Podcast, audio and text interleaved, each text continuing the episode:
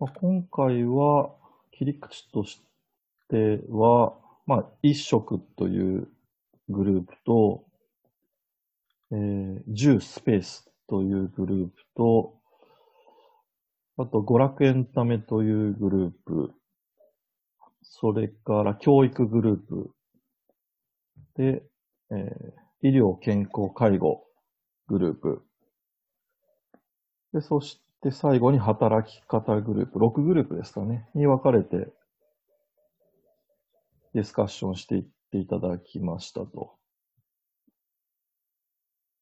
なんか、これ深掘ったら面白そうだみたいなグループってありますか？これ、働き方言ってみますアイデアって、すごい面白いなって思う一方で、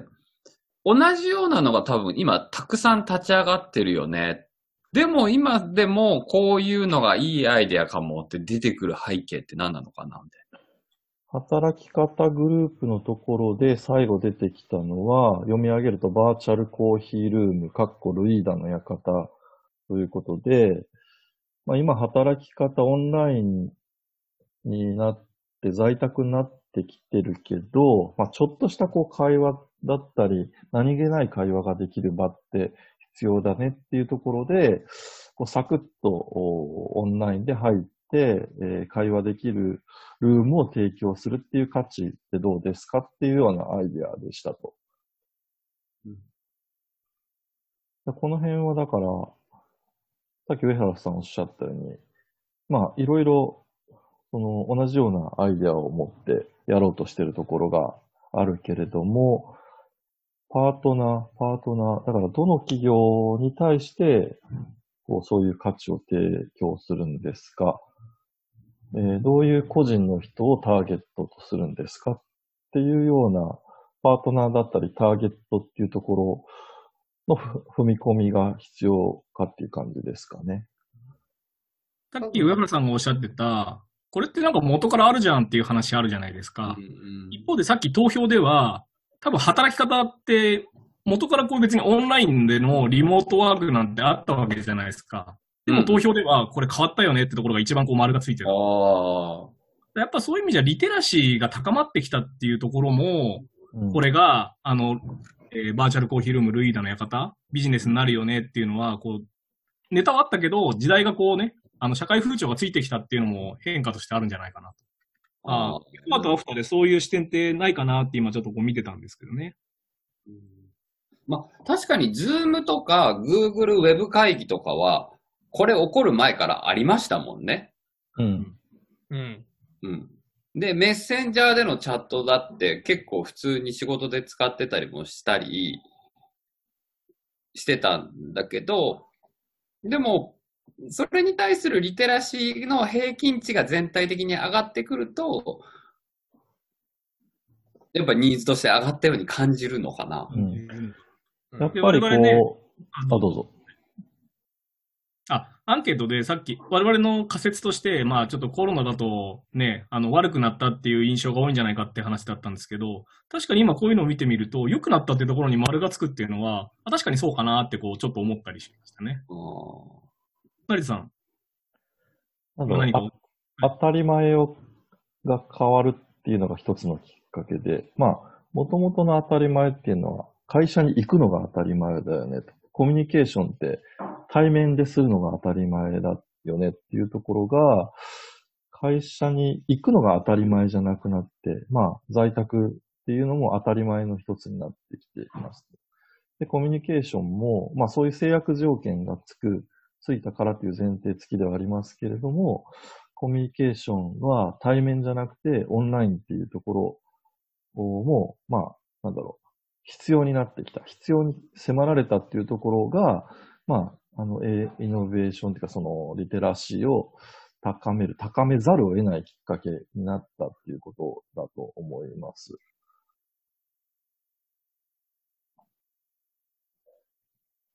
そうしてくるとパートナーが変わってくるよね。すごい。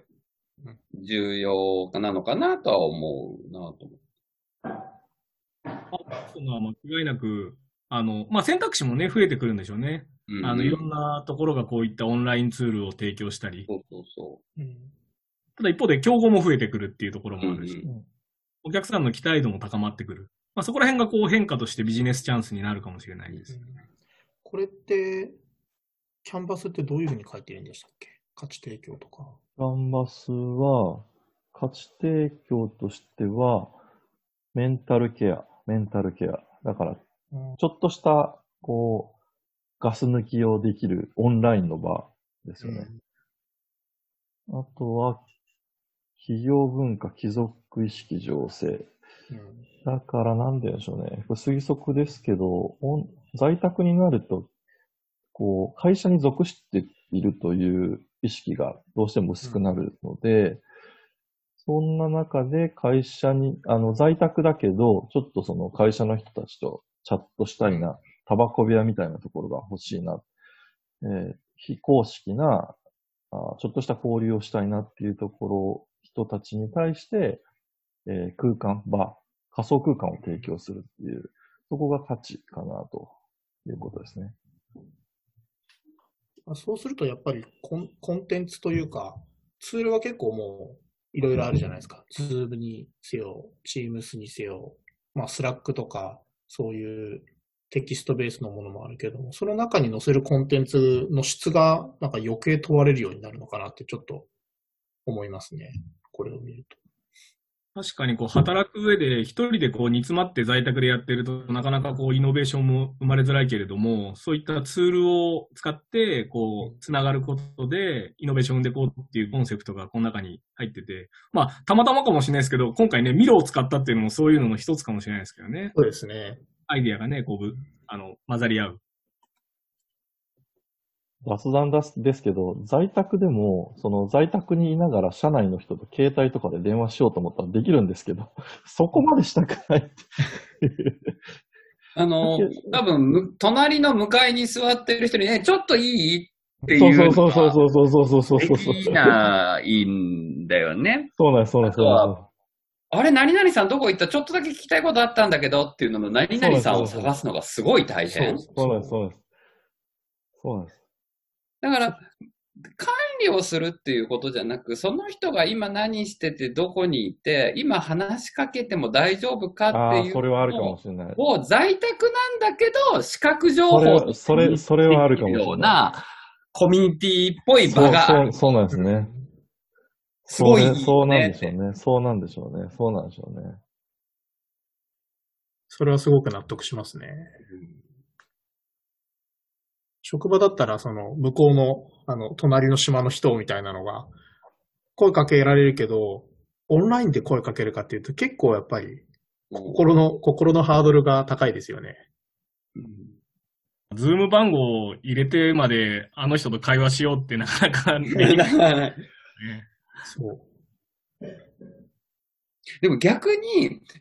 エンタメ娯楽だと、オフライン、オンラインであることを今積極的に選んでってるのかなってのは。うん。オンライン、あ、ごめんなさい。えっ、ー、と、エンタメ娯楽いいきましょうか。エンタメ娯楽。たださっきも話が出たみたいに、うん、まずはこう、コロナになって、まあアーティストの人とか、そういういわゆる芸能関係の人たちが無料配信をこうやり始めて、で、無料配信行ってみんなわーって見て、そのイベントがキャンセルされたからその代わり無観客で配信しますみたいなすごくなったけども、じゃあそれを、そういうものに対して最初からお金を払うかっていうのは結構また別な感じがして、そこが本当に価値提供になるのかっていうのは、なると思うけれども、それが、こう、なんだろう、メインストリームになるかっていうのは結構まだわからないんじゃないかなと思うんですよね。まあ、確かにその、例えば東京ドームにこの時間に行ってっていうところの利便性はね、あの、高ま、利便性は高まったと思うんだけれども、一方でその一体感とか、こうその場の雰囲気をね、 face to face でこう感じるっていうところにこう娯楽とかって価値が、まあ、あると思うんだけれども、そういうのをいかにこの3密を避けながらできるかっていうところは一つのポイントだよね。こういうその娯楽って、こう、ストレス発散のか、あの、価値もあると思うんですけど、自宅にいて、うわーって騒いだりとか、なんかこう、さっきおっしゃった一体感ってなかなか難しいので、うん、同じ価値を提供するのって、なかなか難しいですよね。ですよね。このグループはでもその辺をこう工夫して、なんかこう議論されたんですかね。ここはどちらかっていうと、オフライン、オンラインであることのメリットを最大限に活かしましょうみたいなところかなと思います。だから逆に言うと、こう、複数で集まってっていうのとか選択化しやすくなるから集まれないから、オンラインである程度 A さんと B さんをつなごうみたいなのを徹底してやっていこうっていう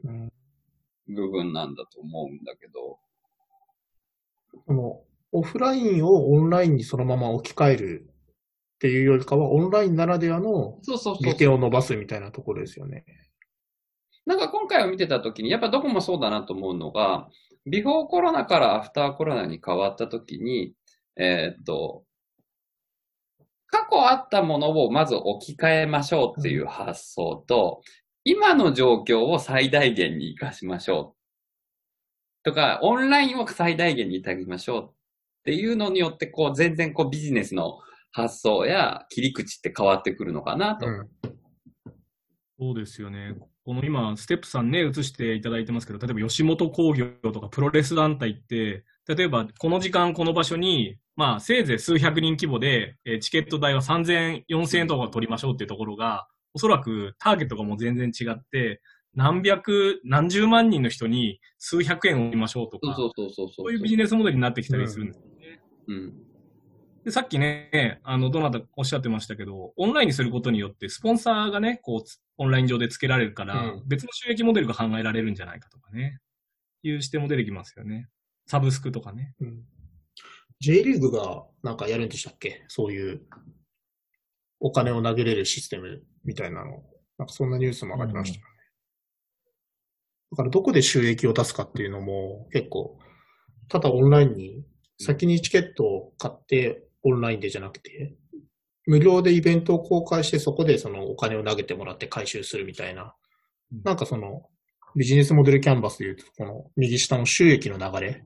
とかも変わってきますよね。サブスクだったりするのか、お金を投げてもらうのか、チケット代にするのかとか。うん。ああ、そう。だから、ビフォーコロナ、アフターコロナ、関係ないけど、やっぱチャンネルっていう概念もやっぱ変わってるんだろうな。うん、そうですね。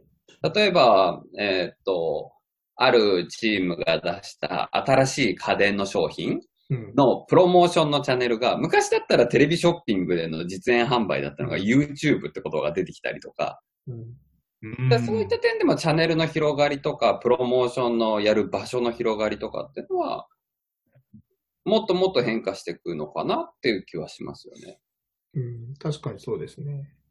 衣食のところで特になかったですけど、その服とかをお店に買いに行けないから、やっぱその試着サービスだったりとか、うん、そういうのって多分そのチャンネルとして、まあ、ただのネットショッピングじゃなくて、こう実際試着して、その手元に置いておきたいのだけ残して他は変装みたいなのか、多分もうあると思うんですけど、そういうのがやっぱりもっと流行ってくるのかもしれないですね。そうですよね。確か医療のところだったっけな、こう、靴のサイズをね、バーチャルに測れて、こう、フィットして、本来だったらあの試着しないとね、困るような靴だったりもするのを、あの、そういうデジタルデバイスを、デジタルツールを使ってフィットさせるなんていうことができてきて、さっきの話じゃないですけど、ズームがね、あるからこういうのができるっていうのと同じで、うん、そういったデジタルを活用しながらとか、YouTube を活用しながらっていうのは、こうやっぱ時代の持ってるこのケーパビリティっていうか、そういうのを活かしながらこうビジネスを作っていくっていう視点が必要かもしれないですよね。うんそういう意味で言うと、さっきあったように、良かった点、悪かった点ってみんな感じてるように、ここに対するリテラシーが全般的に高くなったっていうのは、いい点なのかもしれない、ね、まあ、それはありますよね。うん、みんなこんなにズームとかで会議するようになるとは、1年前は思ってないですもんね。思ってないし、あの、ズームで会議でいいですか？とか、っていうのに対して、ぐちぐち言ってたおじさん連中が黙り出したっていうのもあるだろうし。セミナーとかもね、こう実地だけじゃなくてオンラインっていうのがだいぶ増えたし、これは多分アフターコロナでも、おそらくね、戻っちゃうことはないですよね。引き続きオンラインとかも多いんでしょうね。うん。逆に集まるんだったら集まるなりの、まあ今、会社とかでもそうですけど、集まって本当に直接会うんだったら、そ、そこにちゃんと価値はあるんだろうね、みたいな雰囲気になってますよね。うん、出張とかも含めて。うん、出張ね。そう。私の職場は真に必要かどうかみたいな。誠に必要かどうか よく考えることみたいなのがなってて、あ結構そう言われると、まあ、まあ、ズームとかでいいか、みたいになっちゃいますから。ね、チェックフローでズームでできない理由は何だみたいなね。そうそうそう。